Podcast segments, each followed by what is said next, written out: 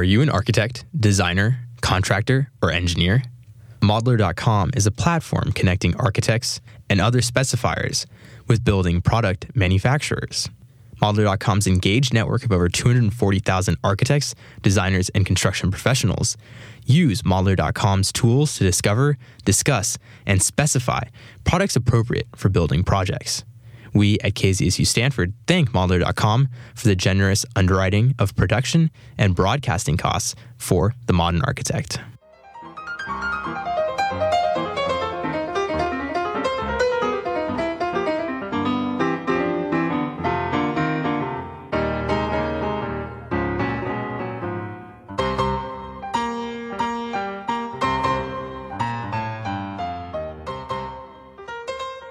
KZSU, Stanford University's FM radio station, broadcasting across the Bay Area on 90.1 FM and across the world at kzsu.org. From the campus of Stanford University, this is the Modern Architect radio show and podcast features one-on-one interviews with renowned and cutting-edge architects, influencers, and sustainability leaders. The show and podcast informs, educates, and illuminates the transformation, joy, and inspiration architecture brings to our cities, communities, and lives hosted by architecture aficionado and principal of Accurate, Tom Dioro. Thank you, Charlotte, for our guest today. Love to welcome Ed Westbrook, CEO of Quarry House. Ed founded Quarry House two decades ago, translating the ancient craft of stonemasonry into a modern vernacular. He and his artisans believe in the art of legacy, combining traditional and innovative stonework techniques. Sourcing stone buildings, materials, locally and globally, Quarry House travels worldwide, and we'll talk about that, and creates timeless structures for both private estates and public spaces.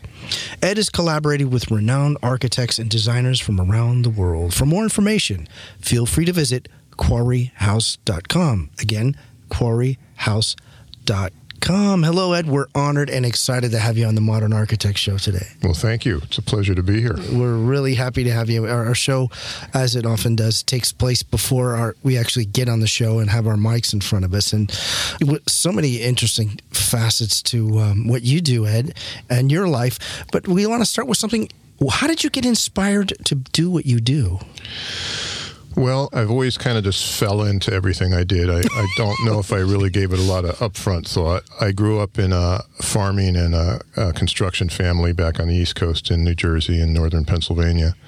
And so from an early age, you know, we were working on farms, we were welding, and we were building things constantly. I have a lot of tradespeople in my family. I started out hod carrying and doing hod work for my uncles who were masons at the time.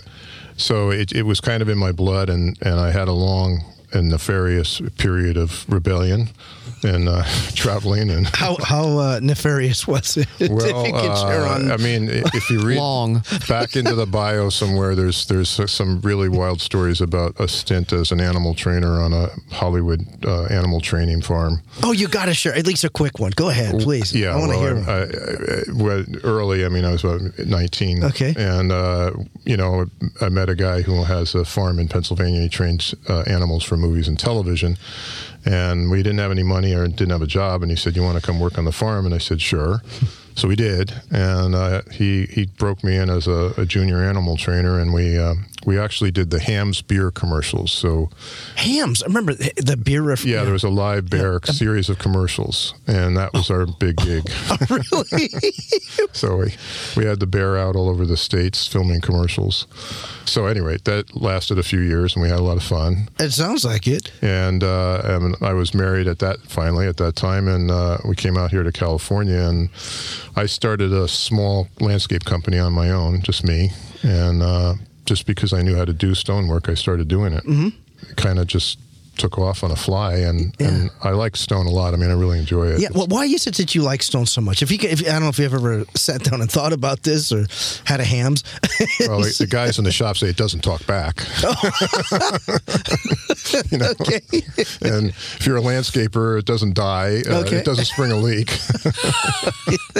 so, uh, yeah, I, I like it because you know there's just a, it's a feeling. It's elemental, and you, you start working with it, and it's calming. It calms you down. It, it, it makes you it's heavy and it's hard work, so it really makes you think and and you have you have to learn a lot because there's there's a tremendous bank of knowledge that underpins what's good work, which was what we hope we're doing. And so I just found it. I find, I mean, I'm I'm going into my 65th year, and, and I find every single day in this industry I learn something new. I find every single day I, I find something amazing and new that I didn't know before. Oh. The bank of knowledge. Share, can you share with uh, your audience today what the bank of knowledge? Even though it just looks like it could be to someone just a rock or some stone, but there's that bank of knowledge. Can you share with us? Uh, well, what you what learn, you know, you start to learn as you go along you know, we spend a lot of time in the quarries. So if you're working with quarry masters, you're sometimes with guys that have been in, in a in a single place quarrying stone for up to their whole lives 30 40 50 years and they learn it intimately they learn it on a scale that that is really not in today's scale i mean it's a long education about how the stone is and how you're going to cut it and how you're going to get it out and what it's going to be and its characteristics and then you go quarry to quarry, which there's thousands and thousands of quarries in the world, and every single one of them is its own separate bank of knowledge. So you can spend your entire life just studying stone to stone in order to learn to have, you know, you, I, I will never in my lifetime encompass every stone. I won't. There's no way. So, but I've learned many in my career and and it's so it's that's that's a bank of knowledge and you and you draw on that as you build and and you can be confident yeah. Another great point that you said is uh, the feeling element aspect of it. Like, what, what does it mean to you? So it's connection to the earth, and not to okay. be, you know, too. Sp- no, I like that. Too spiritual yeah. about it, but it does. Why not be spiritual? I, I, mean, it is. You know, it's it's. Uh, I find that if you talk to people, very often with clients, when we get to the stone and we start working with it, and we get past kind of the hyper design phase and we get into what we're really going to do, I find clients can get really calm and very and connected with the stone. Like they they all of a sudden realize that it's going to be part of their home and it's it's really it's not the same as paint or something that's oh, yeah. that's changeable. And so I think that it's a grounding for people. I think naturally we we ground to stone. We understand that it's the bones of the earth. We get it. It's um, they call it haptic. They hmm. said your haptic sense is something that you employ when you're around stone. So that means all your senses at once. Yeah, and and it's, it's, you said that it changes every day, or like you you learn something new every day. How about even on every job site? Oh, absolutely. I mean, you know, the jobs become technically challenging. So on the in the job sites, we're hanging. You know, we. I mean, as an example, on a job we're just finishing, we put up a a, a header over a, a doorway, a big big doorway, okay. and it weighed twenty two thousand pounds. So that's a big oh piece of oh stone. Oh and the technical skill and engineering that it takes to take a stone like that in earthquake zone four and hang it over someone's head is intense. Oh. And so it challenges everybody in the in the entire company. We have to figure this out. We have to engineer it, and we have to handle this extremely heavy stone and get it in place. And it has to look beautiful. Yeah. Now, uh, speaking of that beauty, how do you do you work with your clients to say, here's what you got to look at, or what are you looking for? Do you do they have an idea exactly what they're looking for, or Rarely. really? Okay, rarely do they have an idea. Yeah. So, so when they approach you, what are they saying? Like, we, we want stone, or we want we want this, but uh, are they that open enough to say we don't know really what we want? Well, in today's world, we tend to be approached on the basis of color. Okay. And that's where it starts. And it's because mainly the architecture today is driven by design. So, you know, there's usually a color palette or a color idea. And so we have to take that color idea and then try to interpret into something that's going to actually work for the building or for whatever we're making. And uh, that's usually the first kind of step yeah. in the process. Do you remember recall your first client or clients? My first. Yeah, just to just to kind of uh, there's a method to this madness here. Oh uh, well, one I, I don't know if it's exactly the first, but it's close to the first. Okay. I remember I was doing a job in Marin, and I was building a garden, and I was building a big set of stone steps, and it turns out that the guy was an FBI agent, and I didn't know it, but he showed up like with his gun and everything, and I was I wasn't that old then. I was pretty young, my twenties, and I had long hair and stuff, and I was like, uh, uh, you know, wow, we're working for the man. and so I, I, do remember that one. Turned out great, and the guy was a nice guy. We didn't have any problems. Yeah. I didn't I didn't get an FBI record or anything from that job, so it was good. so, and even we'll go now to some of your most recent projects, commercial or residential. Let's, let's stay with commercial for now. We've been primarily for the past, let's see, three years, we've been very intensely on residential. Okay and our commercial work has been somewhat limited right now. We are looking at a couple of major hotels that are talking to us, one up in Calistoga and another one in Cabo San Lucas. And so we have those, but currently we're doing mainly private residences and we've did uh, really I can't say too much because we're got these massive NDAs. Yes. But one of the projects was up in Lake Tahoe, and we built a home that we used 5,000 tons of hand split granite on. And we processed that all in Richmond. And it came from three different states. And it was a massive granite job. I mean, it was really quite a bit of work. And was that a project that uh, they approached you? You approached them? Did you suggest, I think you ought to go with all stone? You know, when they brought it in, they kind of represented how they wanted it to look in the end. And so typically we're building massive mock ups. I mean, if you come out to our shop, you'll see these, they're literal, you know, 10 foot tall walls and stuff that are built. And that's where we do the, the plus and minus work, where we figure out do you like this, not like it, how do you mm-hmm. want it to look? And then once we get there, then we can kind of head down the road to, to start building the process. Wow. And that's uh, one of the more recent projects, if not the most recent we recent. just finished that. Okay. Is there a timeline of uh, beginning to completion, or obviously it varies, but it...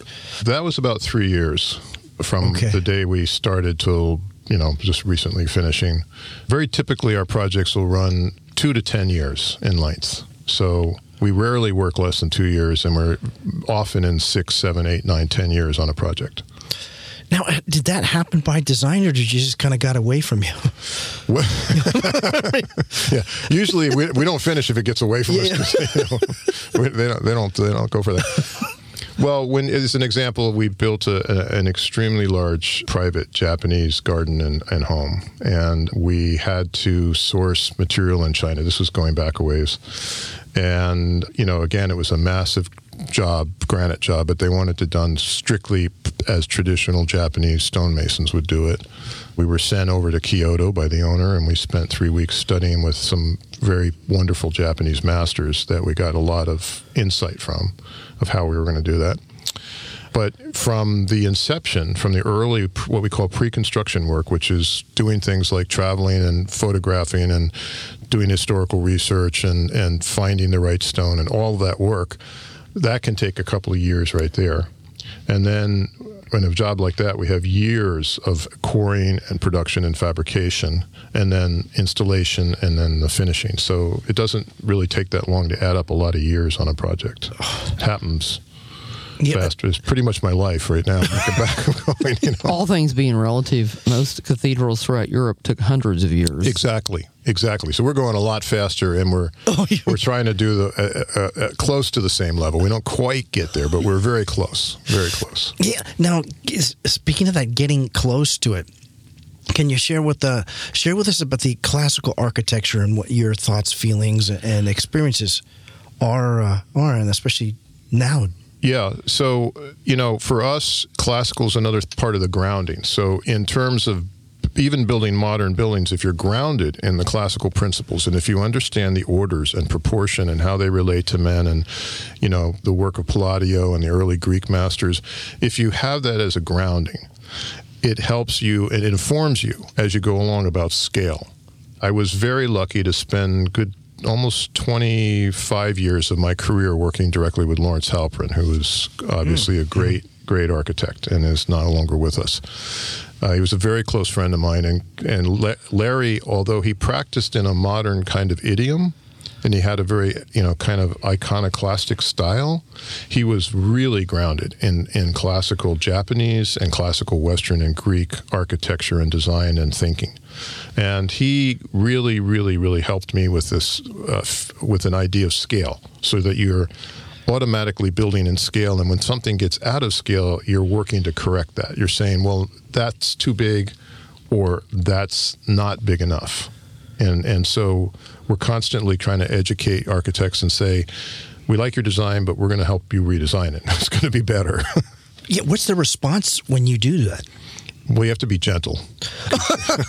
Okay. the plight of the architect. Yeah, yeah. You have to be gentle with them because you know They have the money. they'll go over the edge if you go too hard on them. But uh, I think once they realize that you're an artisan and that you're coming from a space of uh, I don't want to change your design. I'm not here to be the architecture designer, but I'm here to be a, a solid artisan. So I'm going to give you input, and I'm going to give you.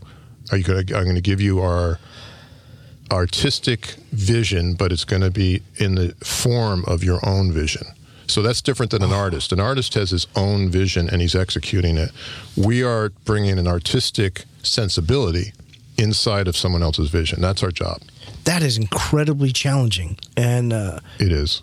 yeah, it is. Uh, We'll talk a bit about your son will, will relate it to music. Is there's a producer, Brian Bromberg is his name, and uh, he had said something that as a producer, you want if you can make the artist keep their own voice, their own sound, their own.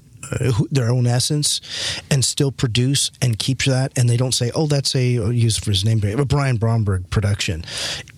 That is uh, really challenging, and I would think the same as you're you're talking about as an artist, I an think artisan. that that's exactly the point. okay, And uh, you know, when we were we did the Yosemite Falls restoration project with Lawrence, and at the end of it, I remember this really clearly. We were there with all the dignitaries and stuff, and and one of them came up to Lawrence and said, "You know, I really can't tell what you did." You know, and Lawrence said, "Perfect." Oh, that's outstanding. This is the Modern Architect and KZSU Stanford 90.1 FM. Well, we're going to read as our PSA inside this interview precisely about that project that you did for Yosemite Falls restoration because you can't tell what anybody did. That's sort of the point. So the stone. Stone is a dominant presence. I'm reading right from your website because it's such a good PSA for people to want to aspire to and then go and encourage them to go there. Stone is a dominant presence at Yosemite Falls from the steep granite wall that towers above it to the massive boulder at its base. So, accordingly, the stonework was an essential component of Lawrence Halprin's plan to restore the natural habitat and create its amenities that blend seamlessly and the natural with the natural surroundings. So they helped hired the quarry house artisans, keyword the artisans, to construct stone constellations directing visitors away from the fragile forest and the stream habitats. So the crew built six walking bridges, wow, and amphitheater, retaining walls, benches, a bus stop, and restrooms. A significant challenge of the project was emulating the 1930s stonework of Works Projects Administration, the WPA era masons. The resulting stone structures look as though they have been there all along, yet will last for several centuries. So congratulations, because that's you know really what we all should be aspiring to, and even right here on this campus. And so I do want to make a remark because it's always been one of my f- favorite buildings on campus that is obviously is a new building but you know is- not very far from the main quad that was constructed and commissioned about 1891 or 93 i think. And i think it's so important that we you know celebrate and maintain its integrity across all the other things. And so y'all did the SIEPR building which is the stanford institute for economic policy research and that's a 35000 square foot conference and office facility for well it's right near the hoover tower so it had to be all that much more sensitive to ex- existing well understood and known known icon of this campus. So it's designed by uh, kilgurman barclay architects and the facility's two wings echo the architecture of stanford's original romanesque quadrangles and its historical Blake Will Brown buildings, I would argue that that took a, a good artisan to make all that happen. It wasn't just because the architect could put something on paper. so the Quarry House's challenge was to blend the the custom cast stone elements with the natural stone cladding to create a uniform facade. You might tell us a little bit more about that. But anyway, I want to celebrate you all for having done so. It's one of my absolute favorite more recent buildings because you it's so exciting that it so matches well and is an extension of the original quad. So anyway, big shout out, clap for Quarry House. Quarry House. Charlotte, thank you as well. We're talking today with Ed Westbrook, CEO of Quarry House. For more information, you can visit quarryhouse.com. Again, quarryhouse.com. And along the lines of what Charlotte shared with uh, your audience today, how do you keep that sort of um, timelessness? Not that there's a one word answer, but it is timeless what you're doing. You know, I, I, think that, you know, when we first started the company, we kind of set it out. It's a family owned company. So when we first started the company, my mother in law was actually my partner. And um, my wife is my partner as well. And she made the comment, she goes, um, I want to see good work and I do not want to end up in debtor's prison. debtor's, debtor's prison. And other than that, uh, yeah. you can run the business. so, you, so you had your guides, your guidelines. Yeah. yeah. And, okay. And uh, you know, we actually re- we reiterate it all the time. That's one thing we constantly oh, do okay. is we always say to our guys first, our concern is the work. Let's not worry about the money. Let's not worry about that. That's that's something we'll take care of. But let's talk about the work being good and the best. And so the guys in our crew, which we have a phenomenal crew, we have over 50 of the most talented stone artisans you're ever going to meet.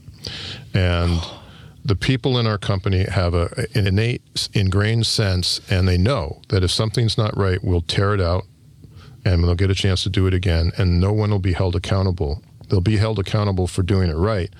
And if we do it wrong, it's like, great, we learned something, let's do it again, and let's get it right. And if you stick there and, and you take the pain of that and you do it over and over again, people will come to that and say, okay, I'm, I have pride in what I'm doing and I'm going to make sure that it's right. And then, and, and that makes everything else easier as you go. That principle, philosophy, mindset, culture, whatever you want to call it, do you think it's transferable even into other industries? Yeah, I think okay. I think that it's it's one of the things that's hurting us, and in America is is losing that. You know, it's it's. I know there's a lot of turmoil and changes and automation and everything, but I work in automated factories in Italy, and the people on that floor are as dedicated to quality and beauty and, and absolute perfection as as any of the carvers that I work with, the hand carvers. So it's it's the same ethic and it's and it crosses over. It's just that belief. And when you go into a factory where they don't believe that, you get a sense of it right away. You know it. Do you think being with Stone and, and, and through what 40, 50 years now of your life, if not almost most of it? Yeah, I've got about 45 years hardcore in, in construction, and I have about 35 solid years in stone, and the company is now 28. That's our. We're just going into our 28th year. Okay, so do you do you feel that being uh, uh, involved in, in with the earth so much gives you that um, that sense of real hardcore reality. Yeah, I mean, I, you know, when I'm lecture, I, I, give talks and lectures sometimes to young architects, and I said I start them out and I say, you know, stone is heavy, hard, cold. That's, that's life. Yeah, yeah, yeah. And okay. and and our guys get up, and it's cold in the morning. It's cold on site, and they work all day, and that is the basis of what we do at the bottom line. But once you build something there, and if you build it right, it could last 500 years easy. Which is a hallmark of the most sustainable buildings are the ones that don't get torn down.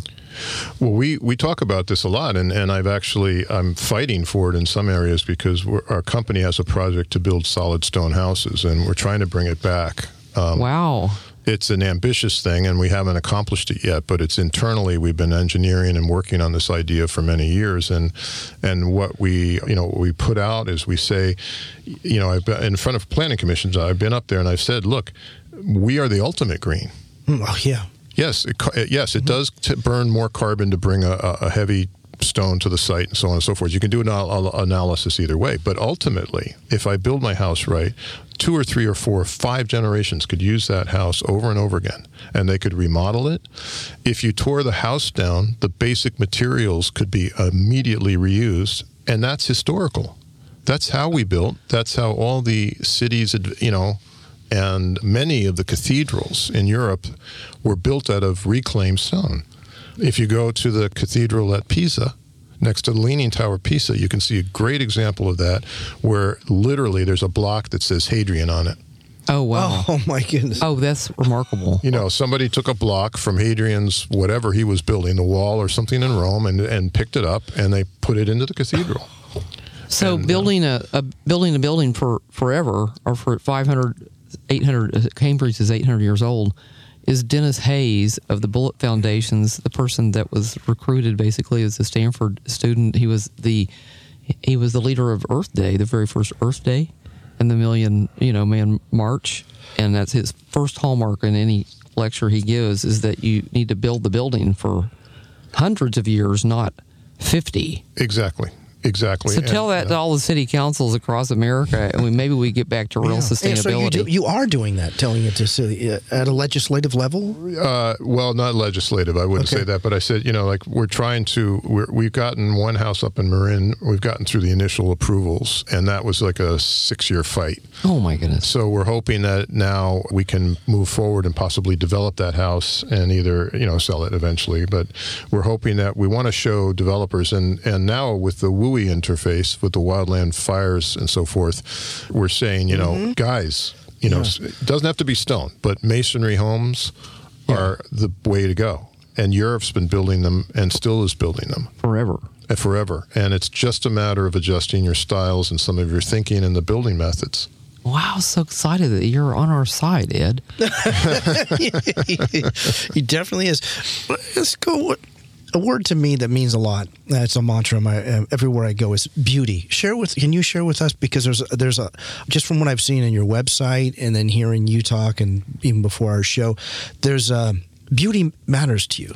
Oh, absolutely. Okay. I mean, it's you know, it, it, it's a thrill to, for me to get up every day and go to work okay, because I get to work with a an incredible group of artisans that are inside of our company, and then I have my larger community of artisans and friends that are in the world, and we're doing projects together. So I'm working with some of the best stone carvers in the world, literally. I mean, I, every day, and we're working with some of the most amazing quarries and the people that have been in it- in an industry much longer than I have. They're you know three and four generations old in the industry, so we're constantly surrounded by beauty. You know, we're constantly. I collect books crazy, like you know, antique books and and architectural, uh, historical volumes and stuff, because the knowledge that we need to inform our work is all in there. I mean, it's it, a lot of it, and and so it's extracting that knowledge and say, okay, now how can we apply that practically? How can we take a, a very old carving technique or a way to build a building or a way to do something? You know, like the plans to the quad and the work it, that was done there. We have those, and we look at them all the time. Oh, awesome. And we've and they've informed our work. We have some private homes where people wanted us to recreate some of the elements of Stanford, and so, you know, the arcs and the length of the arc, and why did they do that more squat column, and why, you know, how did how did that work with kind of Spanish colonialism, and you know, they were kind of mixing. That's a I've always wanted to have a conversation with someone that knows what he's. You know. It's You're- fabulous. you're- well, Charlotte, carry Yeah, on. like- you are. that is so thrilling to know that other people have like wanted that. You know, why is that squatty? That it is. It's a shorter arch height. Yeah, And- and, and the- you know the they were. I think they were kind of they were working in this world of, of you know the classic monasteries and so forth from from Europe, and and then they were kind of everything in California was bumping into this Spanish colonialism, Mm-hmm. and you know, and even as far as like you know the Adobe missions, you know, and you see you see all of this kind of smashing and and mixing of these classical architectural styles, and when it was under a master architect, you know, and, and when it when it's being, you know, like if it's under Willis Polk or it's somebody like that, you get these incredible results, these incredible buildings that are still here today, and either being restored, restored, or in pretty good shape. And so that's that's you know, you just walk around and there you go. You know, it's, your, your education's right there. All you have to do is draw it, and think about it, study it, and see what you can bring into your own work. Well, I hope. Uh, I hope some young architects get inspired by this conversation because I wish there were more classical architects out there. And that's why we have our show. You know, for, uh, what you're sharing, Ed. It's Fantastic. going out to a, a lot of people anywhere. As you said before, uh, we started what Charlotte a few hundred, and now we're like, like over three hundred thousand almost per episode. They're listening. They'll hear this.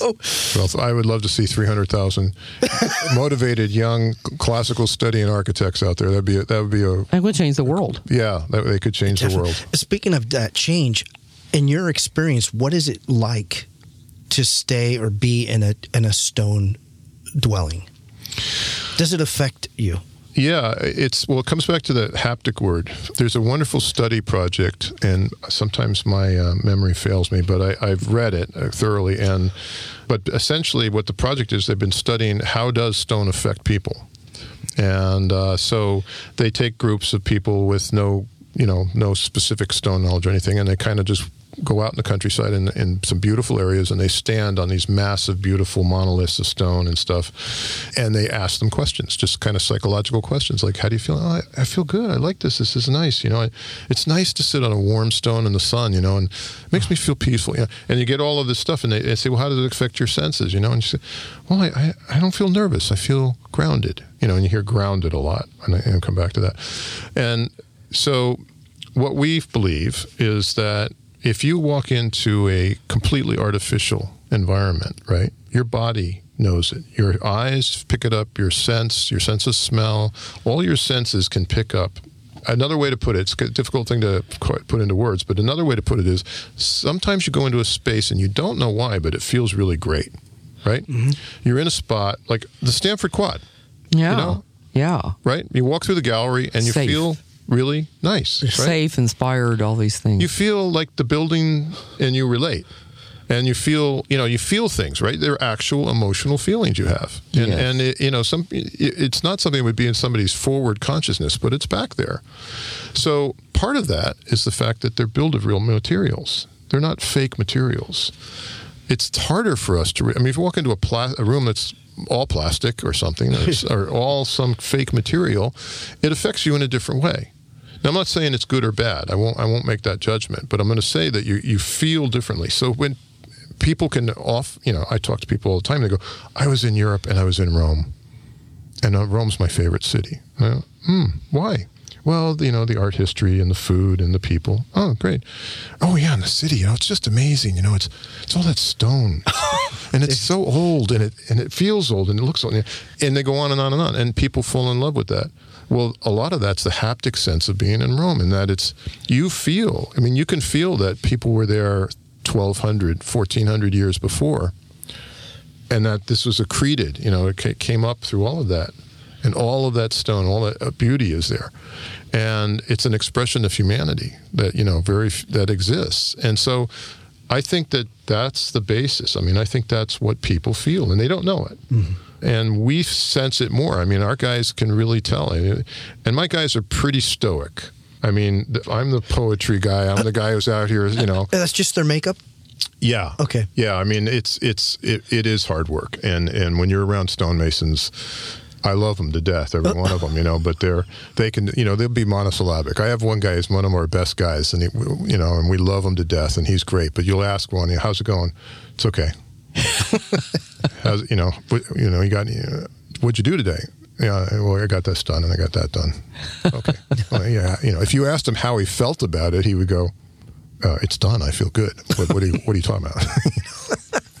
but he expresses himself in the work, and the work is absolute perfection. It's, yeah. it's, it's it's the it's all the way at the top. I think if you go anywhere in the world and you, you see stonemasons working, especially outside of the U.S., because you know they're always imported, even even all the masons and everything that that you know put the mosaic on the front of the church at Stanford, and I'm sure the masons themselves were brought over here by Jane Stanford from Florence. Yes, right. And you know, you see, uh, stonemasons are always so proud of their work, and they have a right to be, and it's to be able to go home at night and always be proud at the end of the day of of what you just built. And, and yeah, it's still standing, still standing there. There's a great bar near the. Oh wait, where is this? Yeah, it's it's, it's, uh, it's near the it's near the quarries in Carrara. Oh, okay. And, and, the bar is split in two pieces, oh. and uh, and one side is a fairly civilized white tablecloth place you can have lunch and drinks, and uh, the walls have hand sketches by Picasso and oh, many, oh, wow. many, many, many amazing artists who are there, Boto, etc., Bota, and it's it's fabulous. On the other side of the bar is where the scalpellini go, which are the quarriers, oh. and they will fight verbally at first, and eventually a fist fight will break out. So very often at lunch there, you know, you'll hear this horrendous scuffle. The first time I was there, I, they, they, they'll always put you in there if you if you're there the first time. They'll just put you there and won't say a word. They'll just you, know, you can have lunch here, you know. And I hear this huge commotion next door, and I go outside, and these two guys are out in the front bar, and they're just getting geared up, and they're going to go at it, and everybody's yelling, and it's going off. And, Oh and the- my goodness. the restaurant guy runs the restaurant. He knows his good friend. Uh, he's a friend of a friend of mine who's, who is a good stone guy, and he just goes, "Yep, it's Tuesday. Guys always fight on Tuesday." Oh, so. That's kind of. I always thought that that was a great dichotomy, Yeah. of, uh, you know. And, and I'm sure Picasso was there, and I'm sure there was a fist fight or a good verbal Tuesday. argument, and I'm sure he just loved it. You know what I mean? It would have been like, you know, this is this is real guys, and they're working hard, and they're drinking a few drinks at lunch, and it gets out of hand.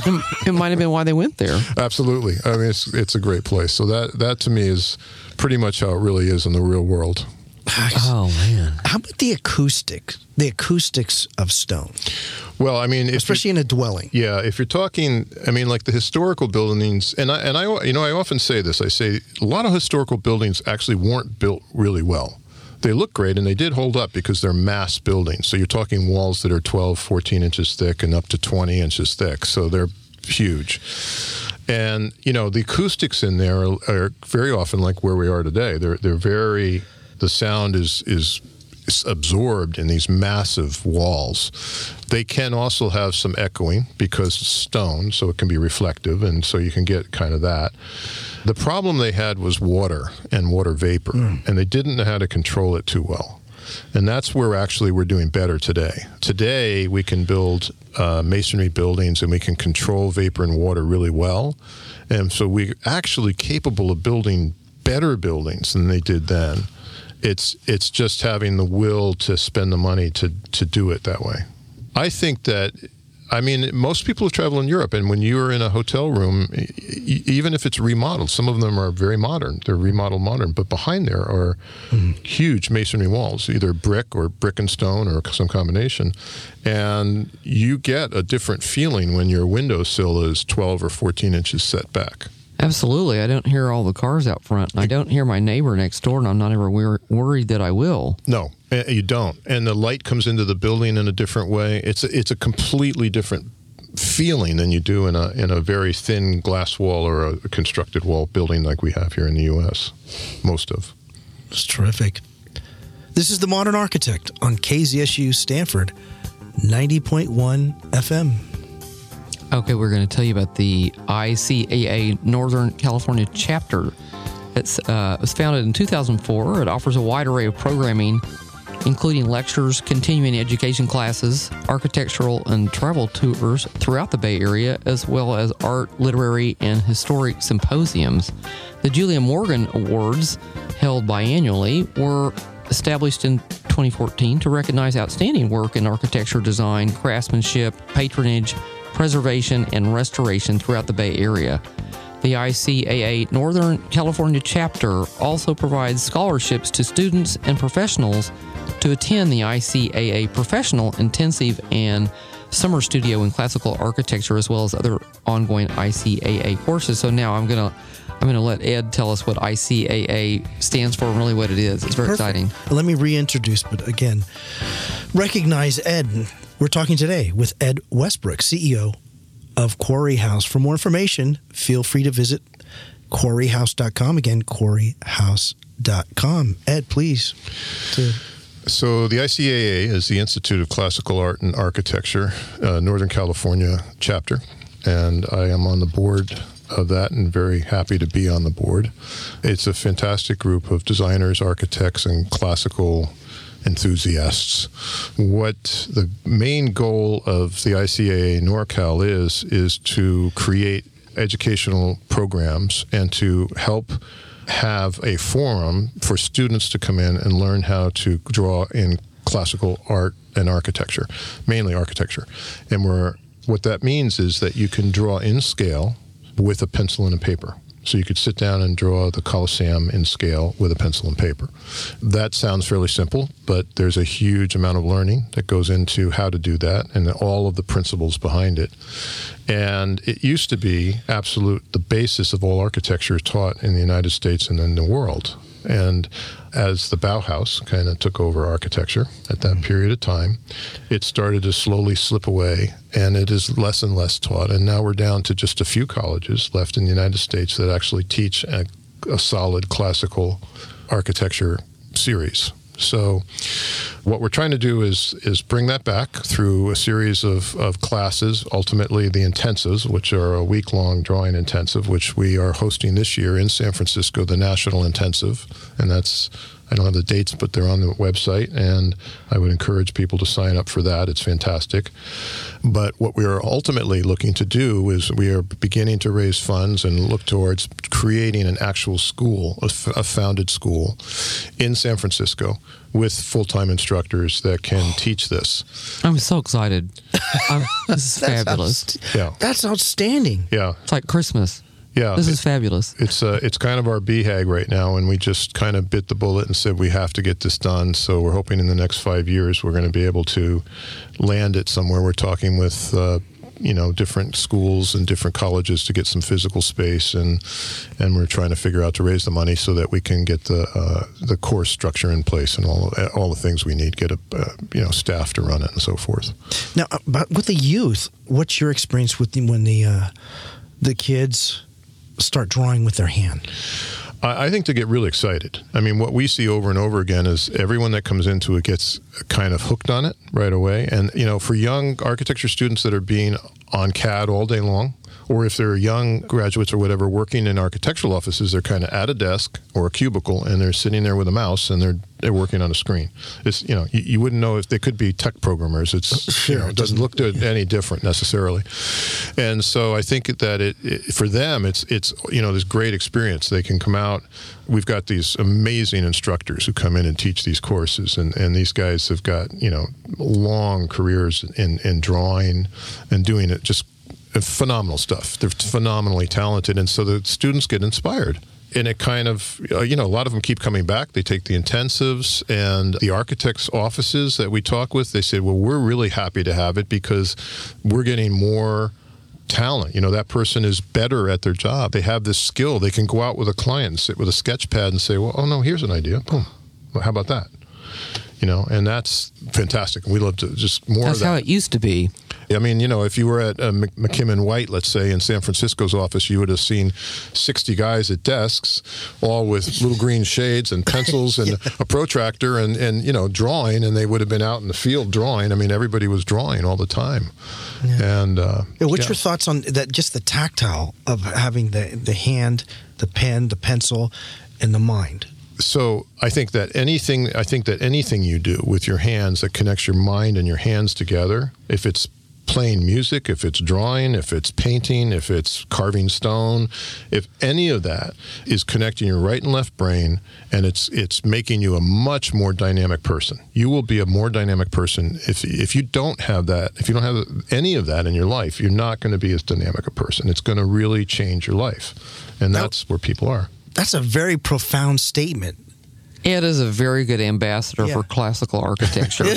for, for sure. But but you again, I'm looking for the transference into other facets of life as well. Well, I mean, so you know, I, I we work in the modern idiom, so it's not it's not as if we don't build modern buildings in stone. We do stonework inside of white boxes, we call them, you know, or whatever. I mean, but what I find is, you know, like the the really great modern work that's been done, the stuff that's that I think is is going to be iconoclastic and last, really real good ideas, they have a basis in that same scale. It comes back to scale, and so that because we have, you know, one way we put it, 5,000 years of classical architecture, right? 200 years of the transition and about less than 50 years of modern day architecture, right? So, what's informing what? If the 5,000 years doesn't inform the, the, the 50 years, the work isn't going to be very good. I mean, we didn't learn anything as humans for 5,000 years? I think we did. I think we really did. so we're just saying, we're not saying, you know, I don't think that every building should be classical. I don't think that the whole world has to change and go back and look like Stanford Quad or anything like that. I'm just saying that we want that as a vibrant source of study and understanding in today's world to help inform where we're going because where we're going, we're going very fast. I mean, with CAD drawing and 3D modeling machines and, and you know all of this kind of stuff that's coming out very quickly, we're transitioning into a whole nother world. And I want to see that that it's informed by all of that knowledge. You're definitely taking action on all that. Is that also part of why you, you like getting up in the morning and heading out af- after it? Yeah, uh, it's Yeah. um, you know, my wife is uh, you know, okay, we can dial this back a little bit, can't we? But, but you, yeah, yeah. What, what But would no. dialing it look, dialing it back look like to you? I'll, I'll just get something else and get get on it and get going. I mean, I have to have something like dynamic to do in front of me all the time. It drives everybody crazy in the company, and they, they go, "Oh, look out! He's coming with a new idea. We're gonna have trouble." Does it happen almost every day, daily or at least monthly? Uh, like my daughter, who is who is what, my loving critic, and, and I love her Oh, to death. I never heard that. A loving critic. Yeah, she she's uh, she she kind of gives me the reality check every once in a while, uh, every day almost that she sees me. But she's in the company and she's doing a fantastic job. She's she's a wonderful project manager and, and a great builder. But she uh, the other day we had a good friend of mine and she had a beautiful Romanesque carving that was done in marble of Romulus and Remus and the and the wolf, and um, they they loved it. It's, it's tabletop, good size, uh, and they dropped it, Oh. and it shattered into about ten pieces. And she didn't know who to call, so she called me up and, and she said, "Well, can you fix it?" And I immediately said, "Sure." We'll, we'll figure that out. Don't worry. really? Just bring it over. So, you know, in the middle of a very busy shop day, I show up with my friend in the in the sculpture, and I pull a couple guys out of production, and my daughter comes running out. She goes, "Oh, great!" you know. oh my goodness. Now we're going to do art conservation. oh my you know. God! Right in the middle of I the. said, "Well, we can, ha- you know, we can do this." And she's she's just, you know, holds her head. Um, but you know, I'm sure that th- th- they'll have it fixed in a couple of weeks, and it'll be beautiful because they're, you know, they'll, and no one will ever know it fell on the floor. we hope so. Yeah, we hope that's what happens. But Oh, but you know what? There's a, the joy factor too for you. sure, absolutely. I mean, share with us the. You're already sharing it with us, but what it means to you and the legacy that you're uh, providing. well, That level of joy. My son, who's now number two in the company, and a, and again, and my son Dylan's a phenomenal builder, an amazing builder, and he's very practical, very well educated. He's a uh, journeyman headed to master mason, but he's also now in the executive side of the company. And uh, Dylan looks at me. He goes, "Dad, let's just make our new tagline: um, If it's easy, it's not for us." that is good. So you you share the the joy in in the um, degrees of difficulty. Yeah, absolutely. QuarryHouse, and I take pride in that. QuarryHouse is known on taking on really, really difficult projects, and people come to us with challenging, unique stuff all the time, and and we're just a yes. We're like, you know, I don't know if we know how to do that, but we're yes, and we're going to figure it out, and we're going to do it, and we'll make sure it's right. If I'm in the market for a quarry house, how many out there are there for me to go? How many competitors out there that, that I'm taking all my drawings to? You know, there's well, the good news is mm-hmm. that there's been kind of a renaissance in stone. So stone got really whacked when glass took over building.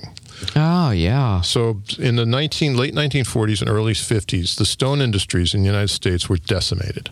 Literally decimated. Before that, if you go backwards from there in the United States alone, just talking the United States, and this is a rough number, I'm sure there's somebody that can fact check me and I'll be right or wrong, but it's close. There were probably close to 10,000 quarry fabrication entities in the United States and Canada, right? Because they were building cities like Chicago and New Yeah. York. They were building San Francisco. Here we're in granite. Most of the, a lot of the work was granite. We have cobblestone streets. There were hundreds of cobblestone quarries in Northern California alone. Oh, wow. So all of that fell off during that period. Those quarries shut down. They were, uh, as an example, the Stanford quarry is under 280. So the sandstone quarry that Stanford was built from is underneath 280. So no one saw any value in that stone anymore or the quarry, and they just paved over it. Done deal. So now I don't think anybody knows that. No, no. we- Well, you're, you're conservators here Yeah. know that very well. It's it's a big subject, and uh, Stanford struggles all the time with finding stones that are compatible and, and, and are you know close to the same. There's a little bit left up in the hills. There's some places here uh, down in the peninsula where there's a couple of outcroppings of that, but it's just boulders. And they've actually, the Stanford has gone and gotten a couple of those to do some of the conservators' work here. But the main the main one's gone. So the it, the whole thing was decimated. So you had tens of thousands of, of Irish, Italian, German, Polish stoneworkers that came over from Europe to build these cities that basically had to transition into other forms of construction because stone slowly just went down to almost nothing. Did they become the steel workers? Um, a lot of them went into became plaster workers and concrete. Okay. You know, they just it, it was a long kind of transition as as shops shut down, and it, there was some core left. An example would be the Indiana Limestone Company that's still there and still operating. And Indiana Limestone is a good deal of New York's built from that. A lot of the buildings in Washington are built from Indiana Limestone. It's a major major quarry deposit in the United States. So that the the heart, you know, the Vermont Danby quarries up in Vermont, the, the granite and the marble quarries in Vermont. Some of those pockets stayed active and were still producing, but at a much lower rate. There was not as much demand. And then slowly, as we went through this, it came into the 60s, into the 70s, what restored the, the stone industry was the countertops. All of a sudden, The countertops. Wow. yeah, the countertop industry started to take over the world industry in stone. It now is the large, the biggest producer of, you know, the major driver in the stone industry are countertops. And, um, you know, what we kind of call one dimensional stonework. So you have, you know, massive amounts of quarries and blocks and tens of thousands of quarries and they're huge factories that are cutting and processing and polishing countertops and they're going into homes and so forth. That started to bring the entire industry back and up. Underneath that slowly some of the artisan industry came back and now there's kind of a renaissance. So the good news is I do have competitors, and I do have other studios and other ateliers and other small factories that have good people, and they're they're pursuing three dimensional, real stonework. And so they're, uh, you know, and we encourage that. Um, I, you know, I, Yes. I, I'm happy to have good competitors, and you know, we call them frenemies, and we bid against each other one day, and we drink with each other the next day, and that's a good thing. And you fight on Tuesdays. Uh, you can find know, the place. Maybe. Yeah. I, I, I'm getting too old to fight anymore. I'm kidding. How about that work? You work. A lot of your work is behind gates because you deal with private residents. yeah. Does that hurt? Help? Hinder? well, we wouldn't exist without patrons. So, and I'll probably get a little bit in trouble, but that's okay. I'm always in trouble. So, an example of that is that uh, obviously John and Cynthia Gunn were are, are huge contributors here, and they are the people behind the SIEPR project. And I've been their private stonemason for over 13 years. So for many, many years, I've, I've been working on their residences and, and working with them and building wonderful gardens and just fantastic stuff. And, and they're phenomenal people. They're absolutely the best. And so uh, we're really lucky to have clients like that. And so when that building came up, uh, they were kind of instrumental in having us do it. And Stanford's lucky to have donors like that. they really are, they, and they're good people, and they really love the college and the university, and and uh, we love doing the project. We don't get to do stuff like that too often, so that was a treat for us. Really. Well, that's our third PSA. Thank you, the John and Cynthia Fry Foundation, for There you go. Look at a this brilliant segue. garden down stone garden down on the on the edge of the corner, right from KZSU, right down the road. yeah, no, it's wonderful walking here today. I was like, oh, this is great. I know this place. I know how to get here. it's like fantastic. Oh my goodness! So how do you you you? Does each project inspire work for even almost the next one or the next ones?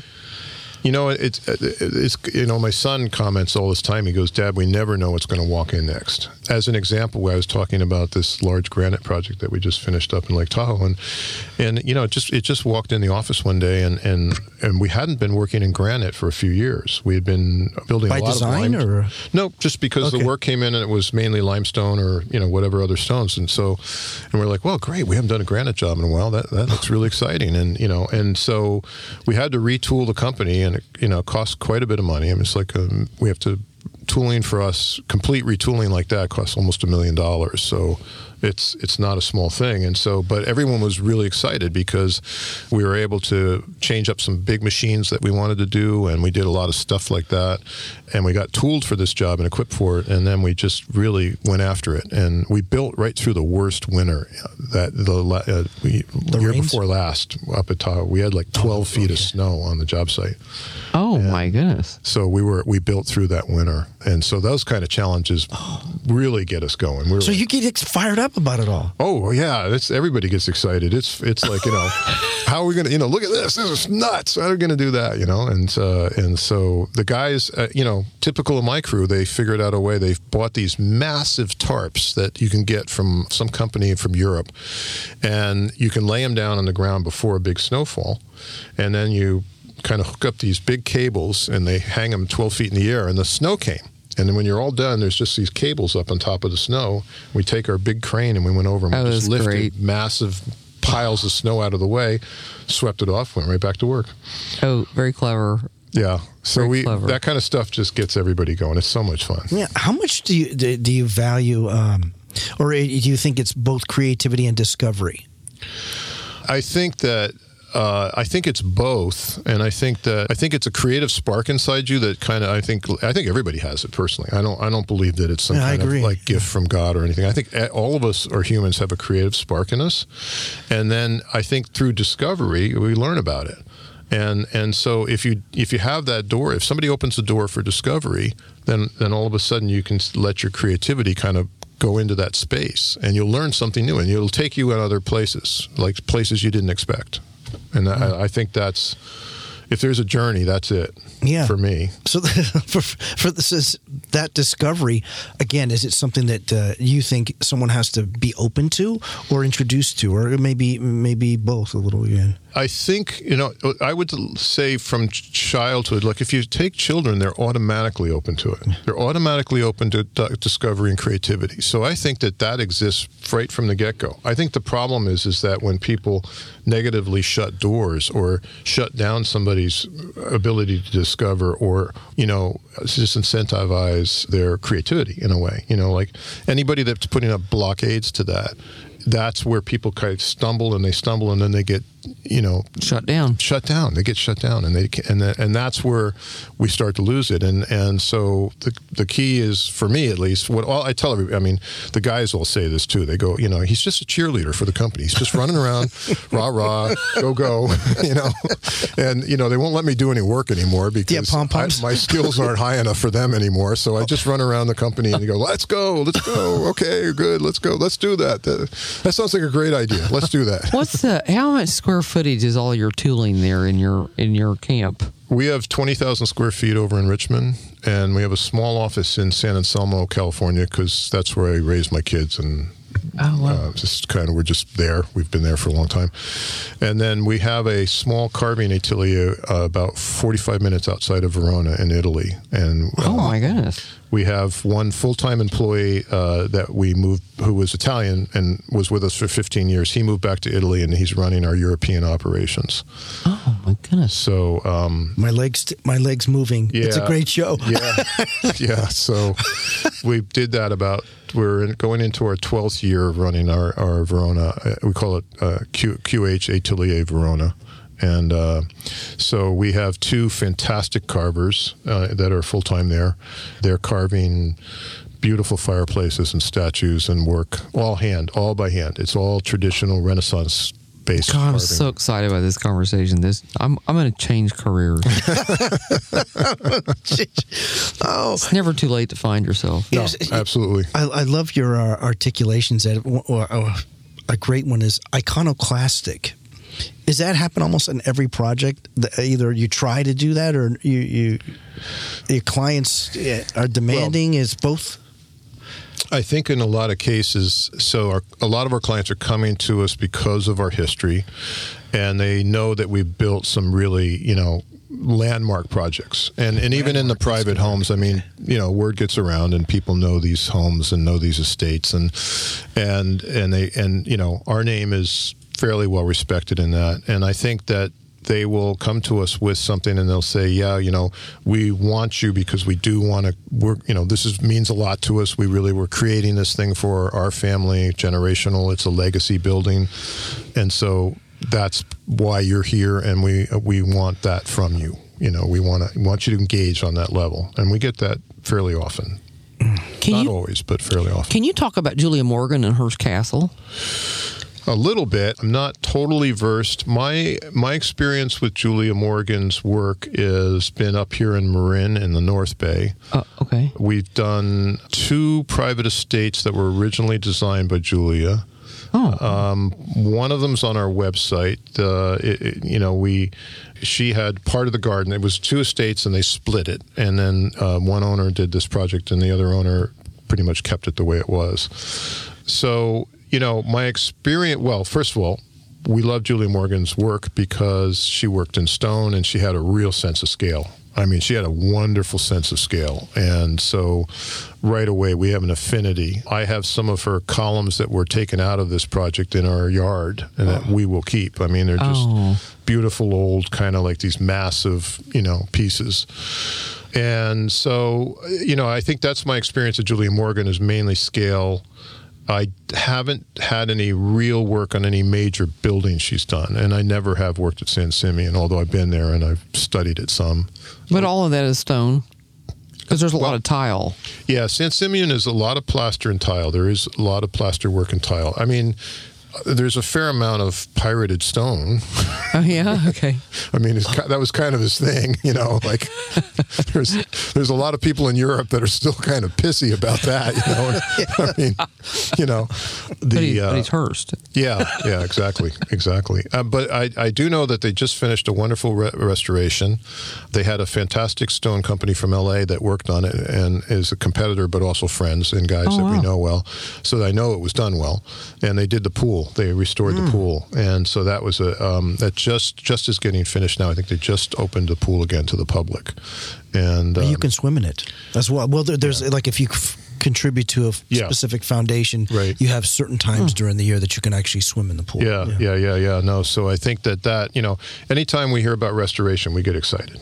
The only other touchstone we have is we did win the Julia Morgan Award Oh, last nice. year. Oh my goodness! for Congratulations. Historic restoration.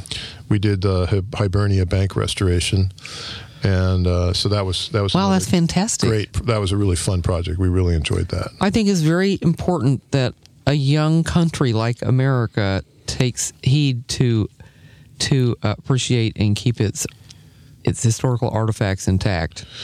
Uh, you know, the restoration side is, again, it, it's kind of for us, it's like it doesn't come all the time, but every once in a while we'll get like a spate of restoration projects. And we have another one, a private project in the city we're really excited about. We're just getting through permitting right now. And I can't talk about too much right now, but I hope in the next couple of years we're going to be able to. The owner has said that he'll allow us to write some white papers on it as we go because I think it's going to be a really important Oh, great! uh, house in San Francisco, a really landmark house. So. Yeah. How's the how's uh, working with the through cities and the planning departments with stone, say now versus say five ten years ago? Difficult. Okay. you know, if part of the problem is there's not much knowledge base.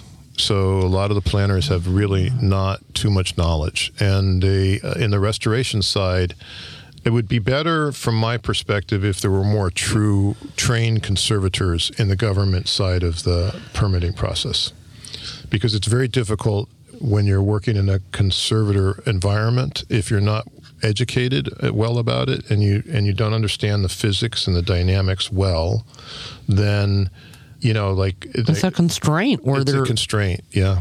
It's going to be a disservice to everybody. but you know what we try to do is educate. So anytime we encounter that kind of thing we say okay well so we're going to have to educate. So we come on out and we're going to spend the time and we're going to show you talk to you demonstrate to you why we do things this way or that way So we're back to ICAA, and we need classes that train planners. yeah that would be a good thing You know, to educate the planners so they get excited about when a stone project comes in. Yeah, we're we're coming near the uh, commencement of our show, Charlotte. Please, I- again, I you read that. the promo, please. Well, we're we're gonna I'm gonna learn as much as I can about ICAA, and you're gonna see me down there at some of your classes, and uh, anybody else can come too. Correct? In the next Your upcoming event is the San Francisco is at the seven, San Francisco Civic Center on Yes. September 10th. Yes. So there's a lecture and, and public public uh, programs that Yep. you're always doing what like monthly or Uh, we get a couple of programs a month, and I run the artisan committee inside as well. And and uh, so we are having tours of artisan shops. We're doing uh, wonderful historic plasterers here in San Francisco. Uh, there's Lorna Kollmeyer, who's out in Hunters Point. She's phenomenal. We do metal workers. Or some of the best metal workers in the country are here and locally. oh wow nice Some of the best cast glass people in the world are here. There's there's a lot of artisanship that's scattered around the Bay Area. So phenomenal people, phenomenal work. So I see it's actually a lecture and a book signing of the new book, The San Francisco Civic Center A History of Design, Controversies, and Realization of the City Beautiful Masterpiece with author James Haas, James W. Haas. So you can go to that lecture and book signing at the James L. Flood Mansion. And so that's uh, quadruple Broad- Broadway, 2222 Broadway, San Francisco. So this this is what part of what ICAA does is continually provides all these very nice talks and different events like that, constantly educating. Wow, big hoo- hurrah! Outstanding. Ed, is there anything else you'd like to share that we may not have uh, touched on uh, during your show? I don't think so. I, it's wonderful meeting you both, and it's been Likewise. fascinating talking to you as well. And uh, you know, uh, Stanford students, if you're listening, pick up a pencil, grab a pad, get out to the ICA. Let's do some drawing, and then um, we'll get you out, and we'll get you on a piece of stone, and get you a whole new life. yes, Excellent, excellent. Ed, it's been an honor and pleasure. Thank you very much. Well, thank you I hope you consider coming uh, on our show very soon again. Absolutely, call anytime. Love to, love to. You've been listening to The Modern Architect. I'm Tom Dioro. Our guest today has been Ed Westbrook, CEO of QuarryHouse. Ed founded QuarryHouse two decades ago, translating the ancient craft of stonemasonry into a modern vernacular. He and his artisans believe in the art of legacy, combining traditional and innovative stonework techniques, sourcing stone building materials locally and globally. QuarryHouse travels worldwide and creates timeless structures for both private estates and public spaces. For more information, feel free to visit quarryhouse.com. Again, quarryhouse.com. Join us again next time when we welcome another outstanding architect, engineer, influencer, or civic leader committed to positive and sustainable cities, communities, and lives. the Modern Architect is recorded at KZSU Stanford University Studios in Stanford, California, and on location throughout California. Today, the recording engineer is Charlotte M. Thornton, Chief Engineer Mark Lawrence, and we're all assisted by Akshay Yagi. And the executive producer and host of The Modern Architect is Tom Dioro. If you wish to contact us, our email address is interviews at kzsu.stanford.edu. And again, that's interviews at kzsu.stanford.edu. And without hesitation, I want to add now remember that King Arthur became king only after he pulled the sword from the stone. There you have it. Thank you.